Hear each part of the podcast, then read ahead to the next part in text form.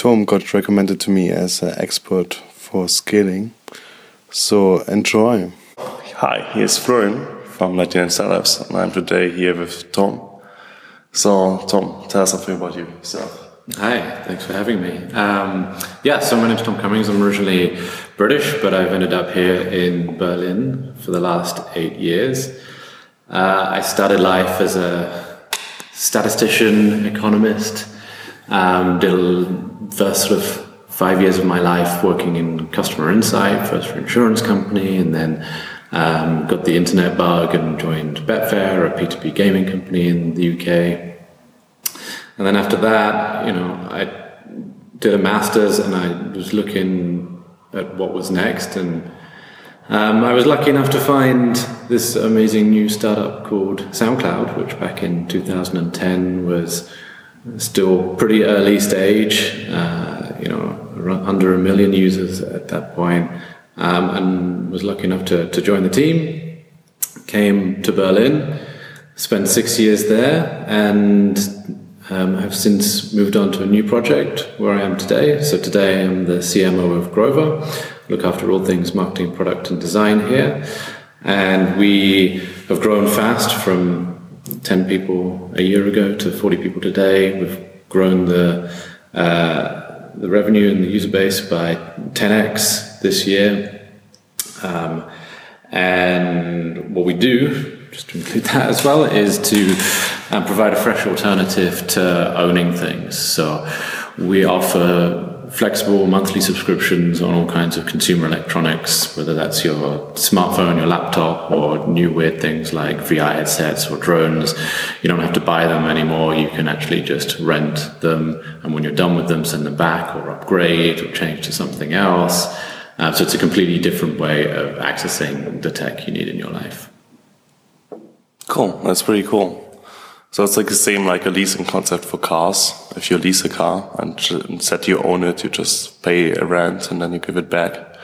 Okay, cool. Exactly. The world is moving to an access first model where people don't want to own things anymore. They don't want to get into debt. They don't want to feel locked down by having you know all of these possessions possessions when they could be spending their money on you know more fun things, more experiences um, and just being smarter about the way we utilize, you know, the, the products that we produce and the impact that has on the environment as well. So, yeah, a lot of models are moving to a sharing economy or a circular economy, um, and we think the time is right to do that for, for tech products too. So let's let's go back to the beginning. Like you said, like you're working on customer insights for Betfair, for example. So if you're approaching customer insights, that means like you understand how the user ticks and what the user wants, or how do I need to understand that?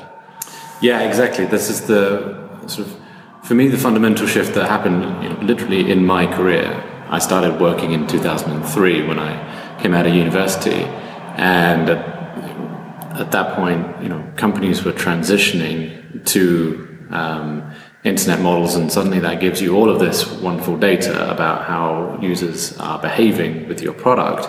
Um, and so, what I originally considered to be a very fluffy topic of marketing suddenly becomes this really rich, data infused um, function. And so, yeah, I spent a lot of time working on trying to understand the user, profiling them um, segmentation models, predicting what they're going to do, customer lifetime value, retention models, all of these things where we can just get a better picture of behavior um, and then working really closely with like, the marketing, the product, and the business teams to then you know, build all of the, the strategies and plans around that.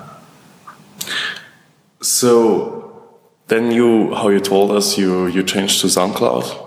And I think SoundCloud had like then 1 million users around, I think. So what what was your first point of focus as you arrived in SoundCloud? So how did you first apply to um, enable growth for them? Yeah, it's a long time ago. It's eight years ago now. A, the world has changed a lot, but I think the first thing to recognize at a, a company like SoundCloud, it had this amazing community. You know, there were people who loved the product and were using it naturally, organically within their own micro communities as well. Um, so this was not a product where you had to do a lot to kind of spread the word.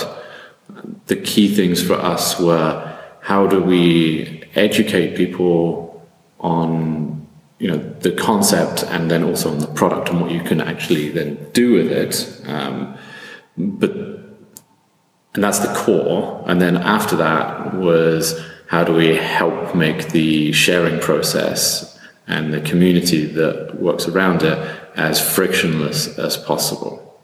So we spent a lot of time working on, um, you know, defining, refining, and communicating the, the value proposition, um, building that across all of our different platforms, um, and then working with our you know, business development teams who would speak directly to the to the artists and the creators, and community teams and customer support teams who would be speaking one on one with our users. Um, to make sure that we could help build a really clear understanding at the root of what SoundCloud is, how people use it, what that kind of magic factor is, so then we could re-communicate that to people at the top of the, their funnel.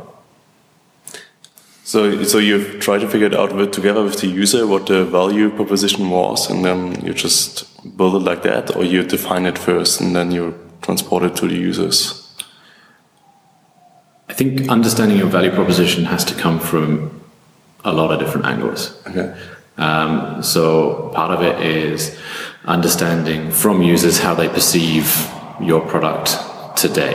Um, you know, simple things like user testing can help with that, just to get valuable input, customer interviews, um, focus groups, etc. Um, and that gives that gave us the insight that we didn't necessarily have from an inside perspective.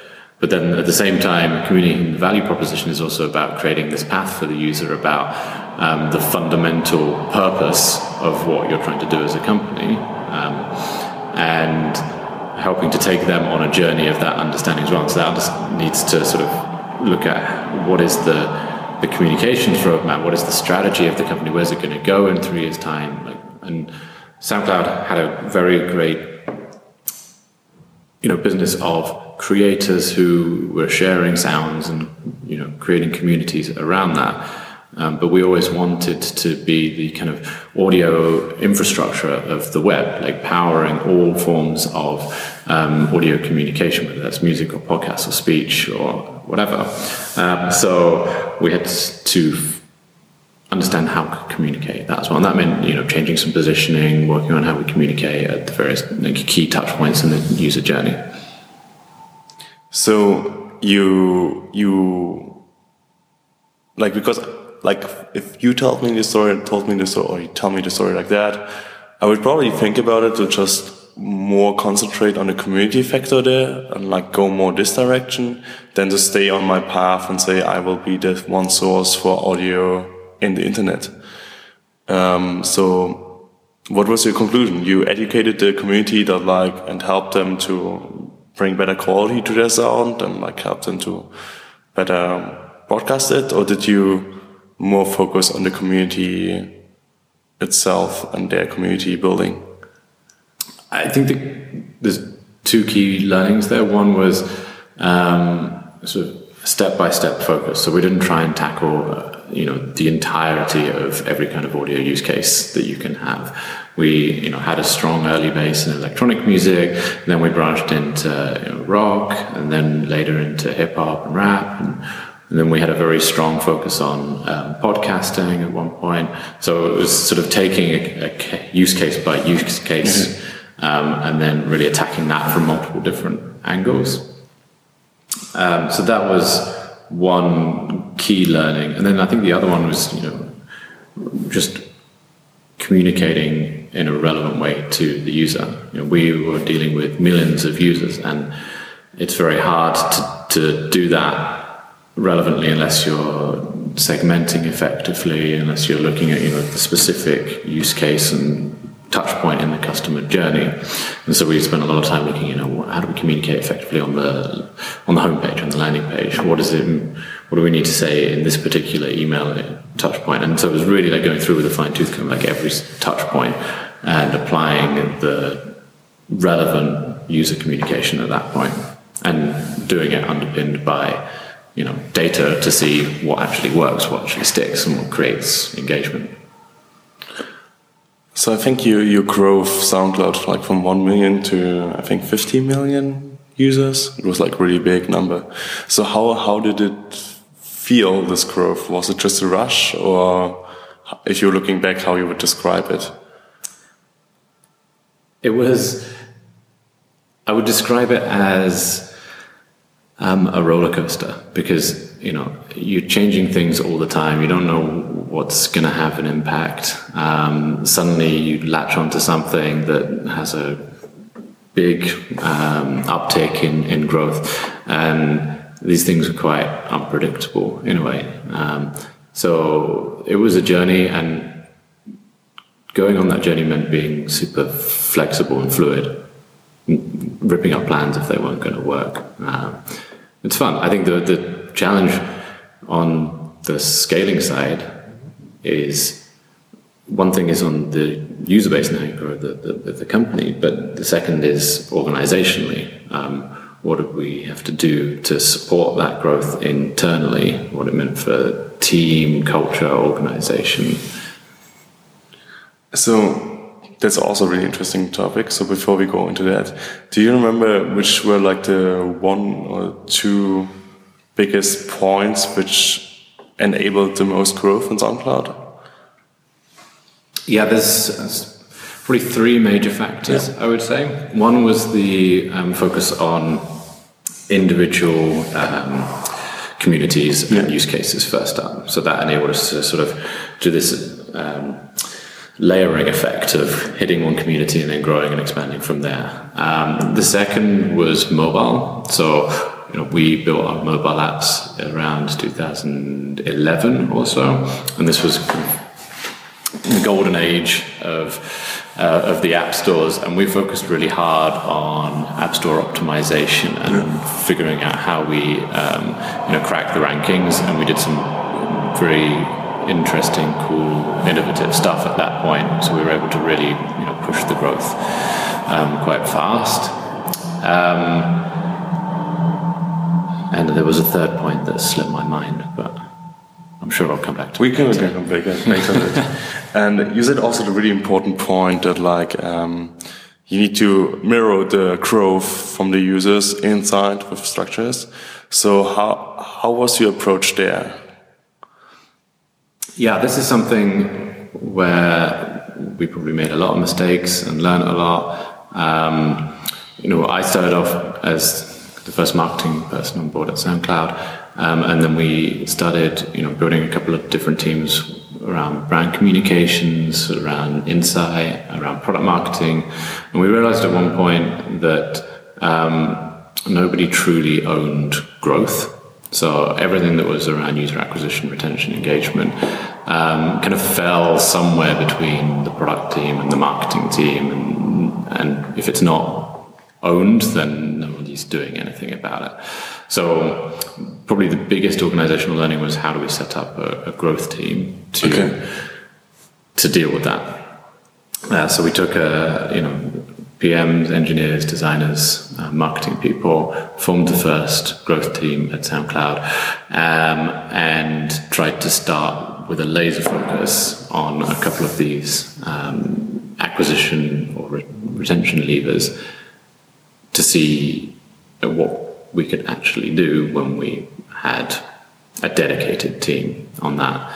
And the results were really strong. Um, and so the the opportunities kept on coming. But then the question for us was how do we actually make this work organizationally? Because at that point, the growth team itself was a little bit of a siloed experiment.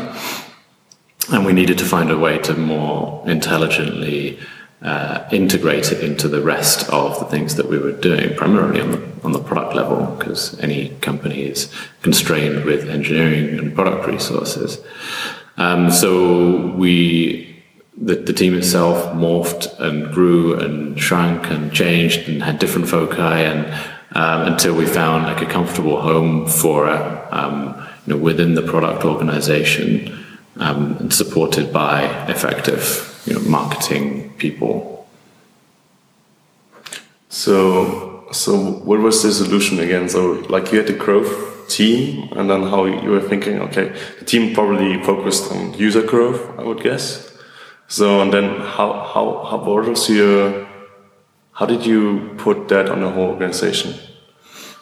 Yeah, it was really hard um, because of a, a, resource issue, and but also sort of a mindset issue. So part of the things that we had to do was a lot of internal influencing and you know relationship building just to reinforce the value of certain things that we're doing. You know, even something as trivial as putting a tracking implementation into mobile clients so that we knew where our traffic was coming from and could, you know, customize the, the flows accordingly. That would take us months to get through a, a, product roadmap because it's not as sexy as launching the next big product. Um, so we had to educate and influence a lot, um, help to build clarity and visibility around the metrics that we were measuring and the company cared about um, and showing how that was relevant, how it all fit together to the flow of the business. So, if our ultimate goal was to drive um, growth in listening time, then you know there is a factor in that driver tree somewhere early on, which is how effective are we at getting people to that activation moment in their in their user flow. Um, so that was a really interesting challenge of how to actually, you know, organizationally set something up. Uh, you know, I think we did some good stuff, and there's a lot of things we can learn. Um, I would look to have more like cross-functional engagement um, and and a team that has, is a little bit more. Um, has a little bit more autonomy. I think you know often when you get into bigger organizations, the trouble you you have is that companies don't enable teams to operate as fast as they used to when they were in startup mode. And uh, when you're a growth team, you need to work fast. You need to be able to launch experiments every single day.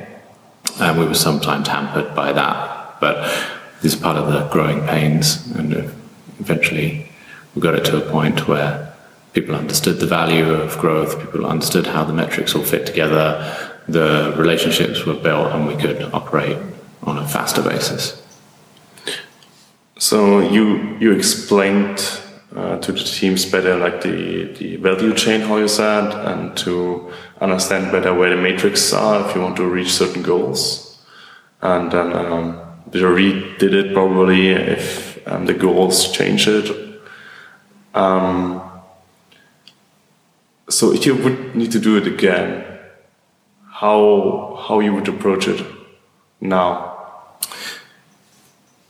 I would first of all it needs um, executive approval and someone to drive it and, and own it from the top down. Like if it's an experiment or if it's test from the the bottom up, it's it's hard to get the buy-in and resources in a fast-moving team company that is always trying to do lots of things. So it needs to have um, support from the top to make it to make it work. It needs to be well resourced, but you know not overly resourced. It needs to be lean, but able to uh, implement and move fast. Um, I would make sure that um, you have engineers like particularly engineers, but this applies to everyone who understand and love operating with metrics. Mm. You know, everyone in that team needs to be aligned and, and creative about the tests that can be run um, and how we can most quickly get to results that uh, can be significant and that can be iterated upon and optimized.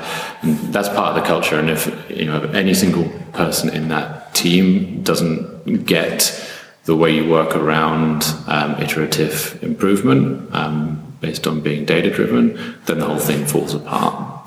So that those are a couple of things that I think are really important for setting up a, a team effectively for growth. So would you implement that in the whole company on all sections, or would you again do like a team that determined exactly for that? I think it depends on the company. So some companies have sort of cross-functional growth teams that can go into any part of the organization, whether that's you know sort of product flow or a sales department, and look at um, process improvement. Um, I think for most digital products, then it's uh, more a matter of how you understand the user flow through the point of acquisition, activation, retention, um, and uh, referral. Um, so that tends to be kind of a product and marketing intersection. So let's say we've we've like we founded a startup. We are like two people, and we sell shoes for hipster, like shoes with an oversize for hipsters. And like I don't know, we make like I don't know ten shoes sales per week. We sell ten shoes. So how would you approach the whole thing if you come new to the team and like the team is kind of a mess, like they don't have really structure, just kind of started and then all over the all over the place and then kind of made it run. So how you would, if you come as a new member in, how you would approach the whole situation? Mm -hmm. um, yeah, I think there's a top-down and bottom-up analysis to be done. That like, first of all, what's working? How are you getting those ten sales? Where are they coming from? What are the customers um, appreciate in the product? Why are they choosing to buy? What do they understand as the value proposition? And, and where are there more of those people that you can go out and, and acquire? Um, so that's the first place to start. And then from a top-down perspective, looking you know, at the at the market, figuring out where do you fit into it and appropriately commu- communicating your you know unique selling points. Um, and I think in that example, you know, building a growth team is pointless. Like first off, you need just one person who can truly understand what's going on in the business, someone who's creative and analytical, who can um, test new things on their own independently and move fast. And then once you've cracked it, like once you understand what some of those levers are, then you can start building like, and resourcing a team around growth. Like growth teams aren't to figure out how you scale. Growth teams are to enable you to do so. Um, I think if you look at like someone like Sean Ellis's um, product marketing framework, you have like um, the value proposition work, and then you have scaling, um, and then only after that comes the point where you've kind of made it. And so if you don't have the groundwork done, you can't do the scaling effectively. Okay, cool. So we do the groundwork and we figured out that like um, that most of the tall people are hipster like and they like this kind of special shoes with sandals, I don't know. And this is the market fit, which drives the whole thing. And because they like it to have wind around their shoe, uh, around their feet. So that's like, that's like what we figured out.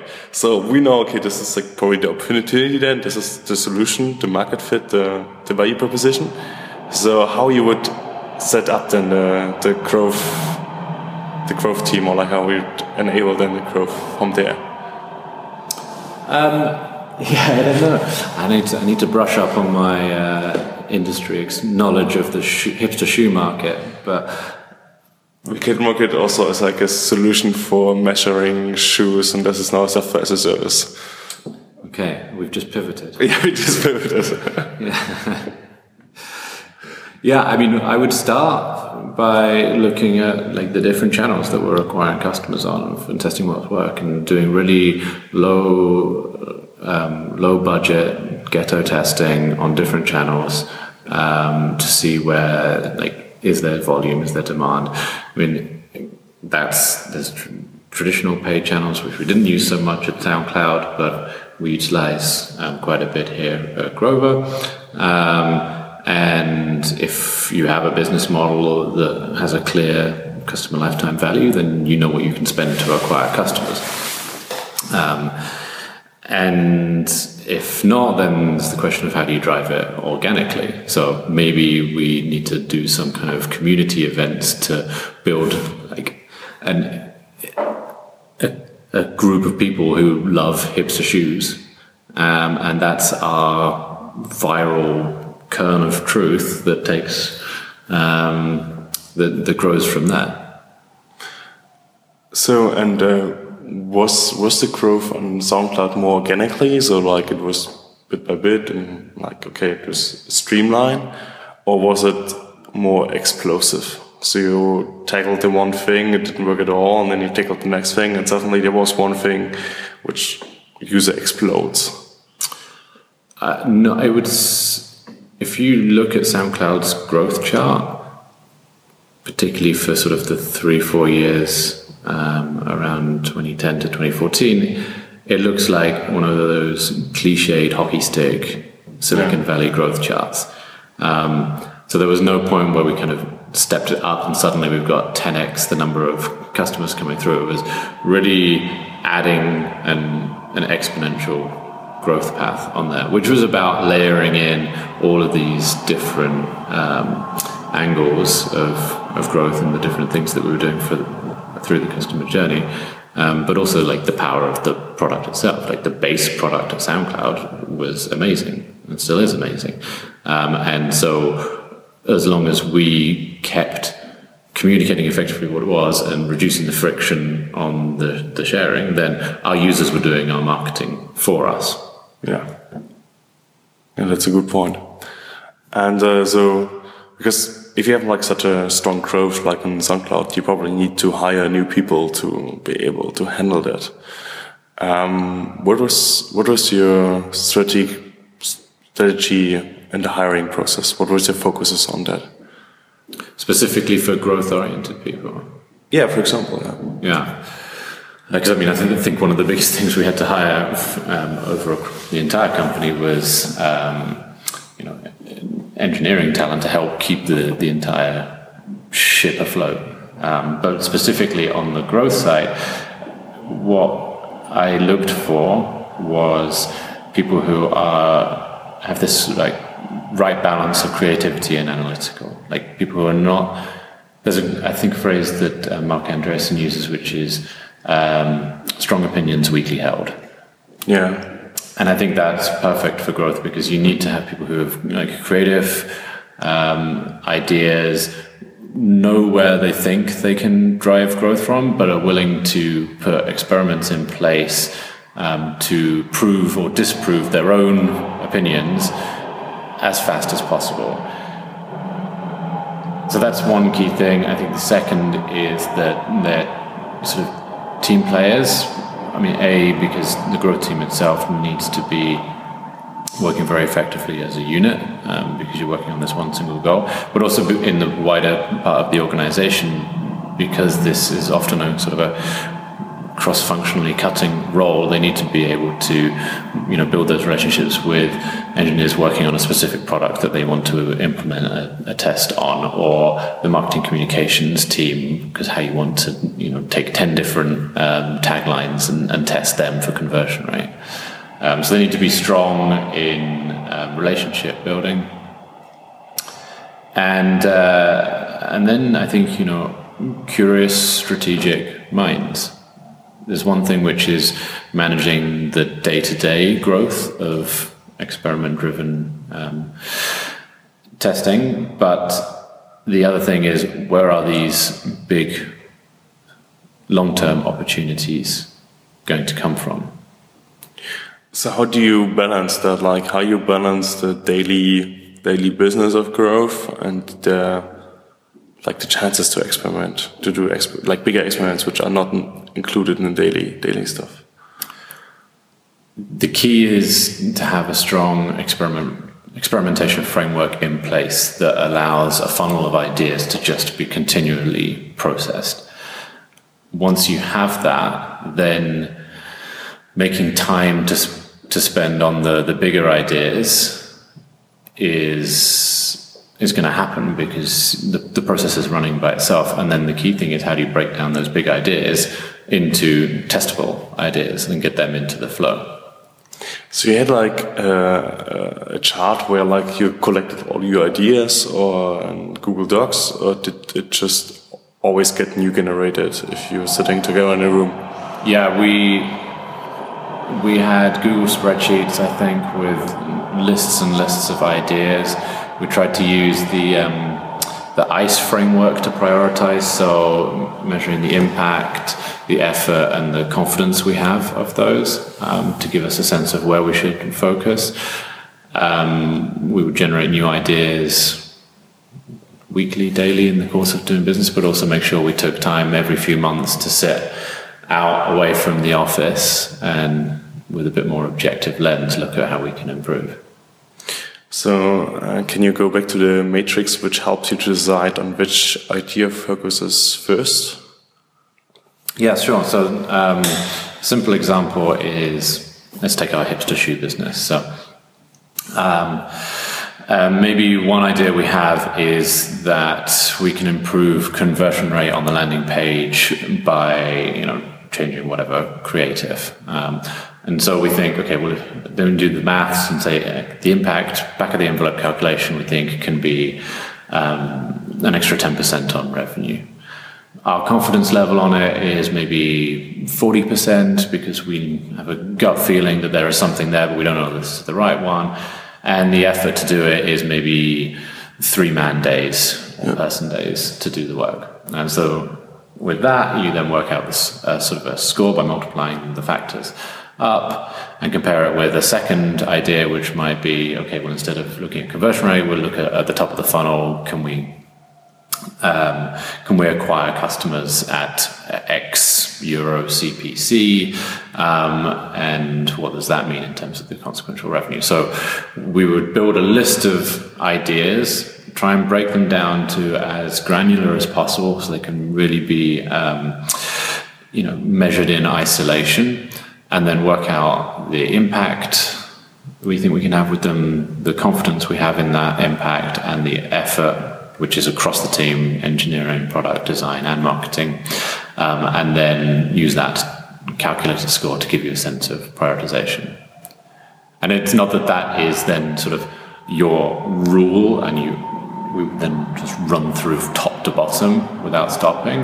But I think that's a because you need a common sense lens, but it's a very useful tool to help you challenge some of your assumptions about impact. Yeah, that, that's pretty cool. So, um, so you just you just, you just do this like for example in SoundCloud you did it like the whole five or six years you worked there. You just always went through the cycle and like go on with the cycle, go on with the cycle, and just let the cycle effect happen itself. No, absolutely not. Like this is one of the learnings that we we implemented this a few years later, and um, it worked in certain contexts and it didn't work in other contexts. And so I think that's one of my learnings is implementing it, sticking to it, educating people around it. Um, and we're starting to do that a little bit more here at Grover now with our um, subscription team um, and with our performance marketing team. And I want to take very seriously like the groundwork that needs to be done to make sure that like when you implement a framework, any framework is only as good as how much you stick to it um, and how much um, value you get from it. And so that's kind of the hard work, at least particularly from a leadership perspective, is making sure that the the framework is something that is valuable and continues to be used. So where where does it work and where doesn't it? Where it doesn't work? So where where, did, where this framework of like contest, con, consistently testing doesn't work? Where's the limit of the system? I think it doesn't work in environments where it's either hard to get strong estimates on any of those factors. So you're like, it's a garbage in, garbage out model. If you can't do any good estimate estimation, then it's not worth um, using it um, but also one that you can have a quick pace of turnaround. Like if the projects in the list take three months to do, then you're not going to build a culture of um, fast, rapid optimizations. So, is there a certain point in the size of the company where it stops working because you're not flexible enough? You can't do changes fast enough. I don't think so because it's less the size of the company and more the size of the teams that are operating on it. Okay. So okay, so um, But, you know, I haven't worked in a twenty thousand person Yeah, company okay. and tested that theory, so who knows? how how big was was SoundCloud? What was the biggest si- size of SoundCloud people you you used the system in? I mean, we were working with a relatively small growth team. We were about seven or eight people, I think, um, and there it worked. And now, you know, the growth team is is bigger, um, and I don't know which framework they use, but So you had your own engineers, right? You had your own developers, which helped you to implement if you needed certain tracking stuff there, or you went as T like, or you went to the developer team and told them, okay, we need to have this tracking system in in place here. Yeah, so it was kind of a cross-functional matrix type organization, which meant um, there wasn't line reporting, but we had dedicated engineering support, um, and those guys had um, full stack capabilities to um, to work on the on the core product. But then, obviously, you know, there was many things tracking is a great example where you know that's not something that we could implement core within the growth team. You'd have to go off and work with the other engineering teams on.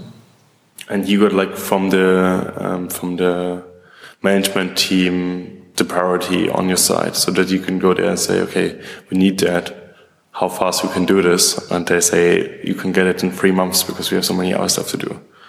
Yeah, it was always a negotiation. Okay. Like, it depended on the negotiation skills of, of me and my team, um, how important growth was at any particular time in the business. Um, and then at the end of the day, it's also a relationship business. So you know, there's certain uh, certain people that we could uh, rely on to sneak our stuff through the edges, um, and other places where it was a little harder to get things done. I know the story. There's a story of Google where they put on one point they put like their own currency in to like get like certain priorities and stuff. So they had like gave out like their own bills, like it was such a bin bills, and then like they started to exchange themselves and stuff. So okay, I give you two if you do this for this and this for me. So like yeah, okay, it reminded me a bit on that. Yeah, Then, um, maybe a, a, an incentivized internal network of prioritization Yeah. could be a, new way to do prioritization across an entire company.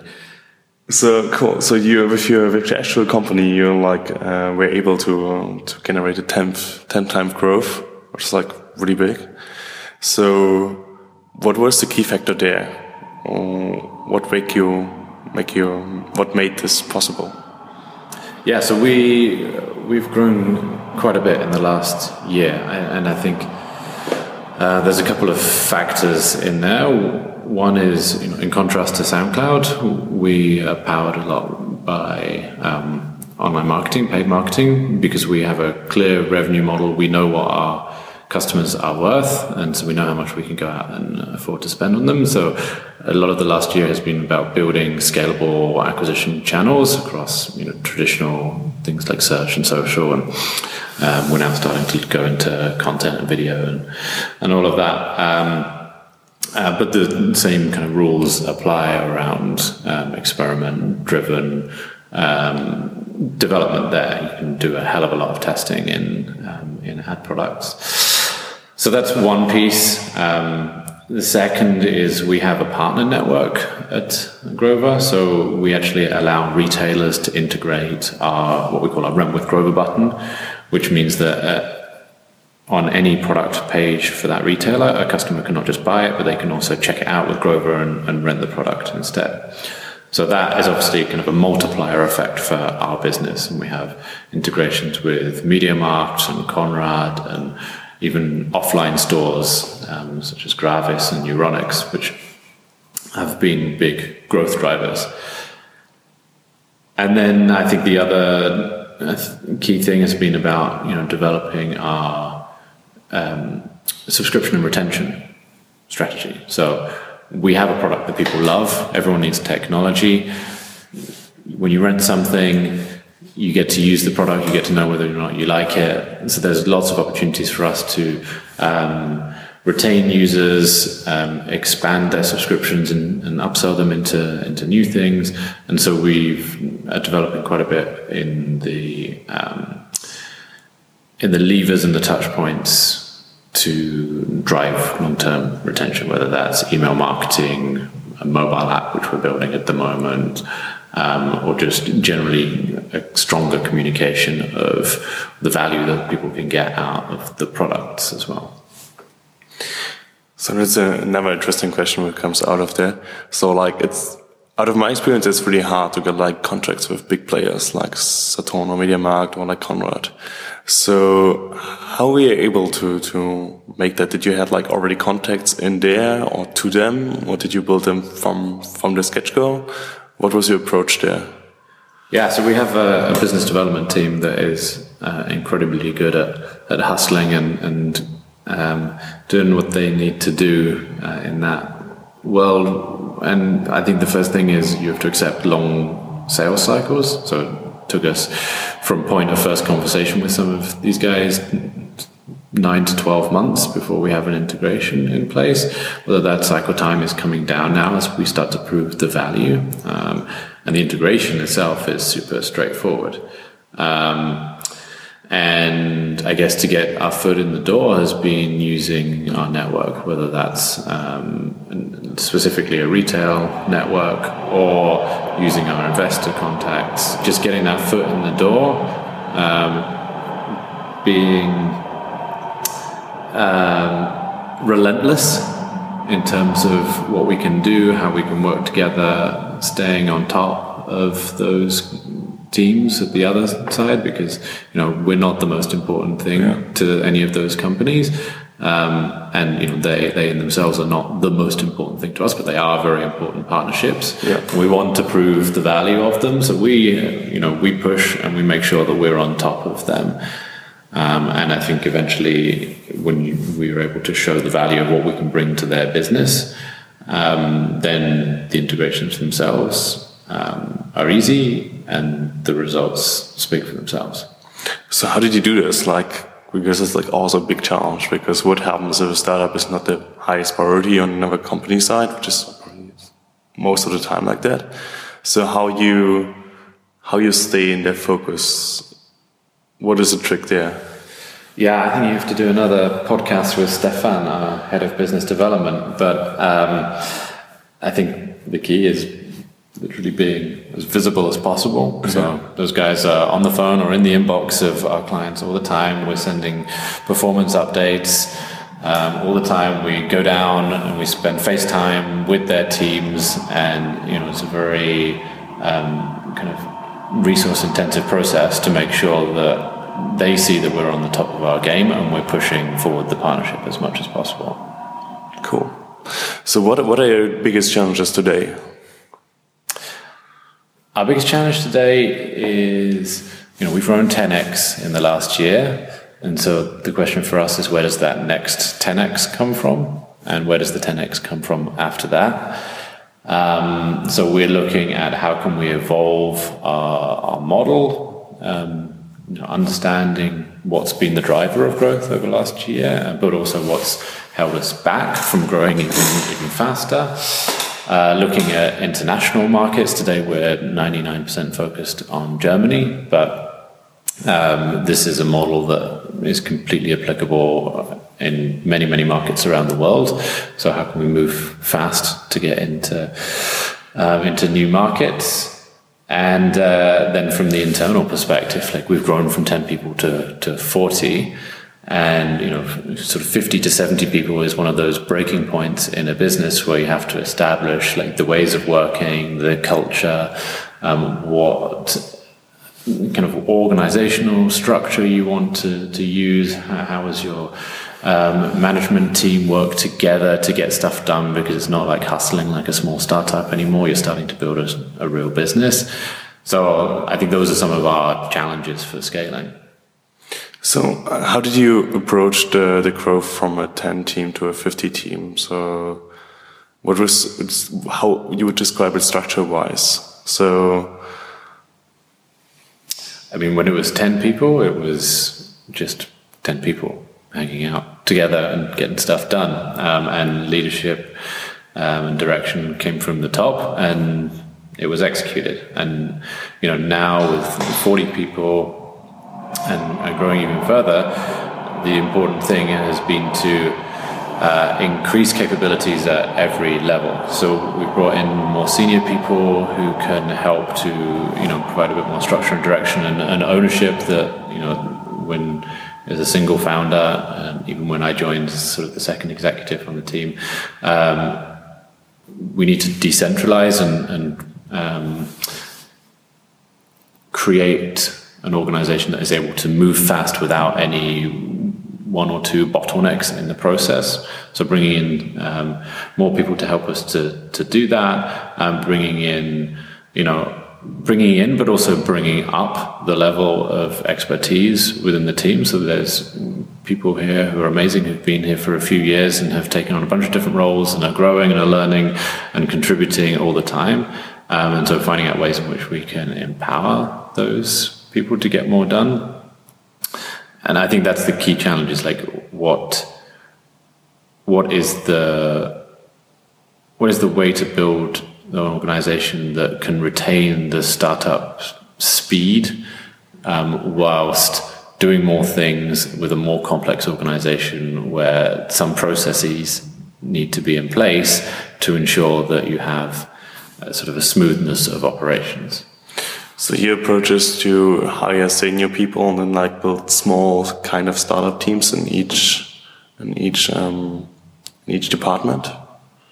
Um, I think just hiring great people. Okay. Like, uh, you know, a great person can have 20 years experience, a great person can have two years experience. I don't care as long as they um, can take a project, run with it. It's like entrepreneurial values um, are more important than any specific experience. You know, obviously, when we try and tool up the team, there are certain functional areas. So if we need to go and start doing um, video marketing, for example, then maybe we need to find someone who's done that before because um, it's going to take us too long to to train ourselves internally. Um, but the structure doesn't need to define the way that we work. It's more the culture and the values that define the way that we work. So, how you would describe your your culture and values you have internally here? Yeah, we have a, a get shit done approach. Um, so, people who um, people who kind of take projects, take opportunities by the scruff of the neck, and go and lead them and drive them to completion that's really important. That's you know what it takes to be successful entrepreneurially, um, but without trampling over other people or other organizations or other teams' priorities. So the culture is one where we you know debate each other pretty openly. Um, we're not afraid of figuring out like getting everyone's opinions in the room and then making sure that we gather all of the info and then try and make a decision and you know even if people don't all agree to it commit to it move on implement it learn from it and then move on to the to the next thing. Um, we we I think we value people who have kind of a fluid mindset who can deal with change very well um, because the business changes every six months. Um, that's you know functionally, but also uh, in terms of like the strategy can move and change. Um, so fluid people with an entrepreneurial attitude who can work well with other people. I think that's the, the key for our team. So if you mean like you get like opinions all in the room, does it mean like you get all 40, 50 people in one room to make important decisions? No, that would be insane.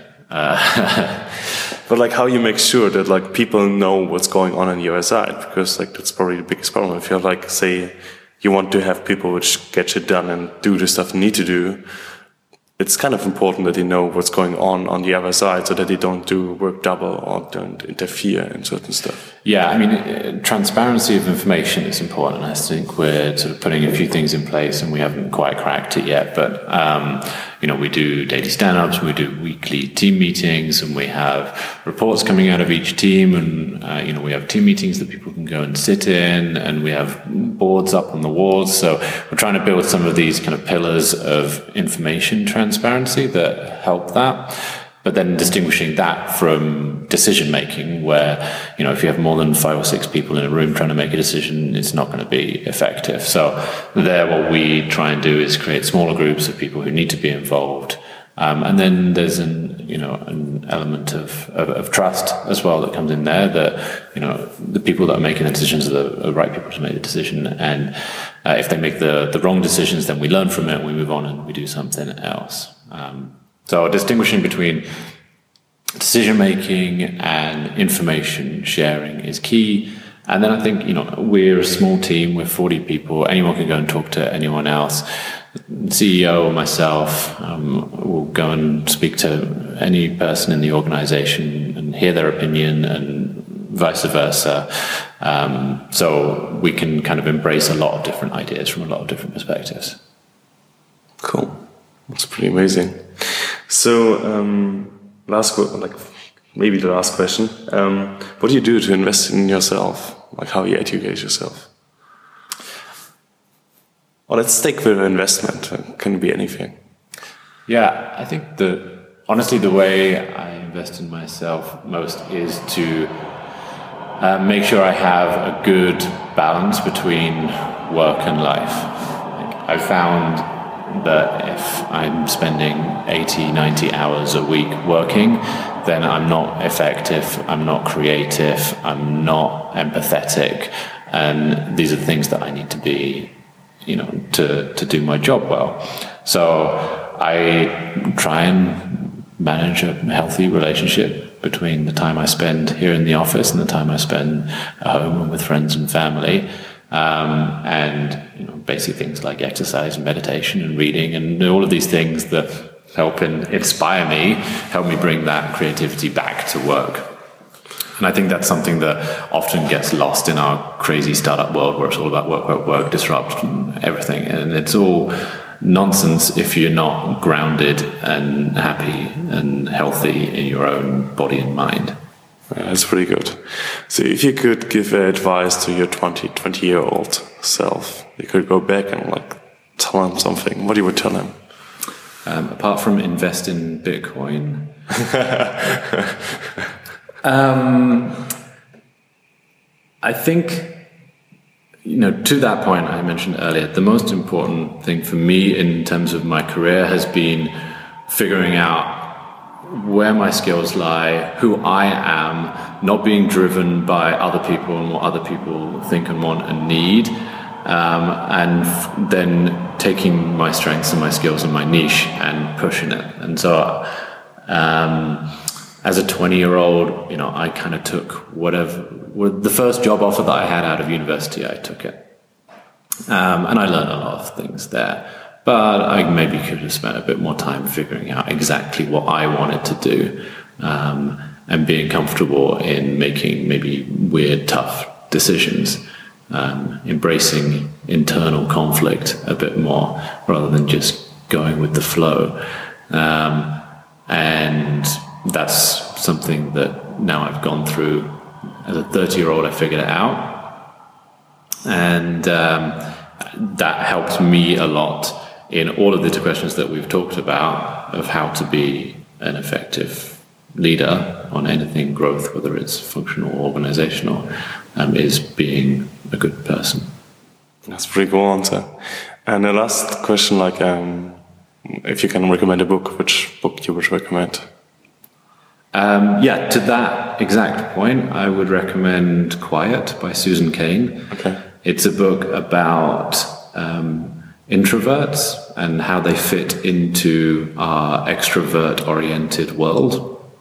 Uh, a lot of the sort of business, society, political spectrum, even education, is built around being extroverted. And I, think, especially in the startup world, there's a lot of type A, um, you know, machoism, and you know, there's space for people with different diversity of perspectives. Um, you know, you know, gender and age and um, racial equality and diversity are all critically important. One of the things that helped me was um, appreciating that you know on the introvert extrovert spectrum, it's okay to to sit on the other side to, to most other people. So I really recommend that book.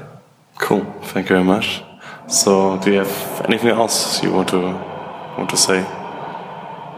No, go forth and make great companies and make them grow. Thank you very much. So thanks for listening and uh, until next time. Thanks for listening. To get the show notes, just subscribe and feel free to leave comments. Until next time.